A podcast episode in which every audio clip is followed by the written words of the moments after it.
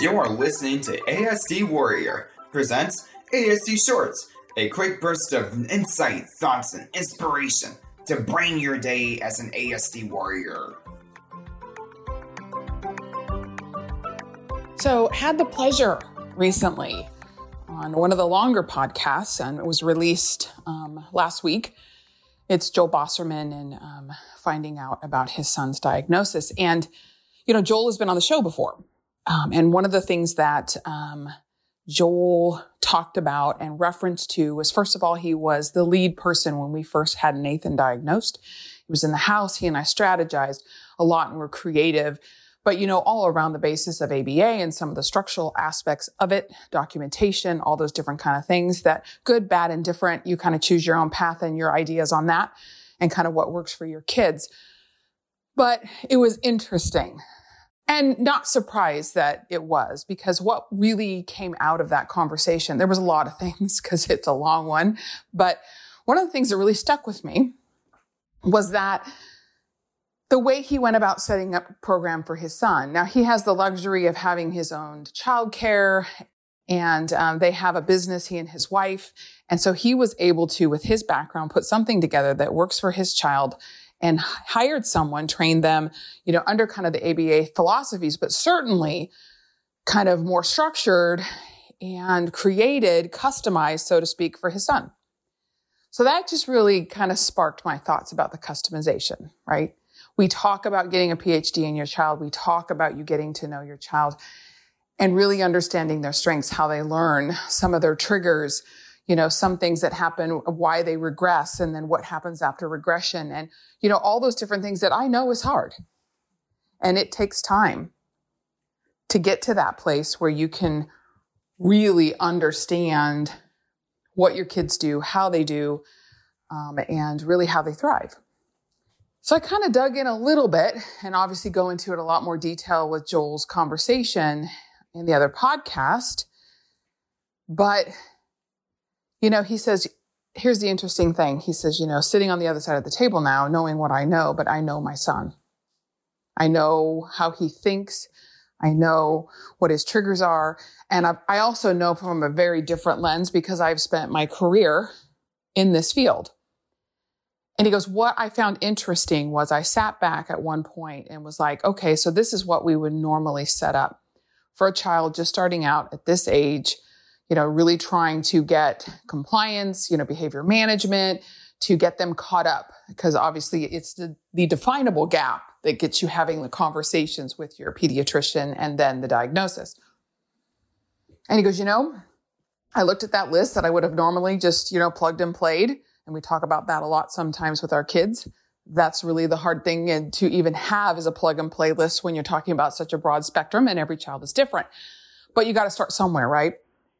What he said was, you know, I looked at it and I was like, no, we're not doing that. And we're not doing it for that long. And we're going to do this and we're going to do that. And he says, my perspective was completely different.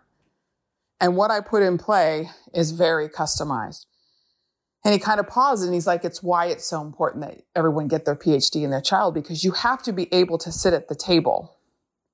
And I have the luxury of sitting on both sides. So it was a very unique perspective I have but you have to be able to come to the table to allow the professionals sitting at the table to really do what they do best and create and strategize and, and they want to help our kids, right? It's, but sometimes we got to start somewhere, right? And he says you have to come with that same professional expertise, but it has to be about your child. Because how do we create something for your child that is, is not like any other child on the spectrum? And yet we know certain things that we want to achieve, but getting to that is always your own path and the path of your child. And I gave, you know, one of the things, I mean, he and I could talk forever and we probably talked too long and then we were both exhausted, but wasn't all on the podcast, but certainly some great things to discuss and potentially moving forward. And one of the things, you know, was we kind of referenced back to when my son was having a hard time with one of his programs. And I was getting frustrated because, and I reference this in the podcast too, that, okay, well, you have to receive, you know, a certain amount of compliance and a certain amount of times. And, you know, there was always those kind of things of like, oh, we were on vacation, so we missed a week. And so, okay, now we're starting over. And, you know, all those little things that you deal with with ABA. You know, that is sometimes the struggle with it is that they want to achieve a certain level of, you know, behavior compliance and success. And sometimes I'm like, you know what? He knows how to do that. He's frustrated right now. We need to move on. So a lot of times he and I would sit on the couch before, you know, he really even got into this career path. He had just started, just got out of college. And, and I would go, okay, can we do something else? So the goal is that he do this. Can we navigate that path a little different? Can we get the iPad out maybe and find an app? I mean, we're sitting there on the couch. Both of us have our iPads out. Let's find something because he's so visual. Let's give him a, a win, right? And then let's get move on that, you know, from this so that we can keep going. Those kind of conversations can only happen when you really know your child, when you really push it and try different things. So it was just a great conversation. I had to get on here really quick. It is worth your time to listen to that, if anything, to give you different perspective, especially at this time of year when we're doing IEPs. And don't forget, if you signed off on one, you can always change it. Um, going back and really looking at it with a fine tooth comb and looking at what they're doing, but also how they're doing it.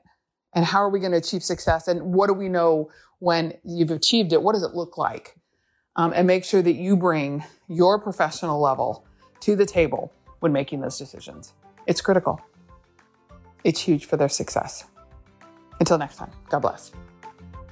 Thanks for listening to my mom on ASD Warrior presents ASD Shorts. Don't forget to subscribe to ASDWarrior.com, where you can listen and download all of our podcasts and shorts that make getting your PhD and your child easier.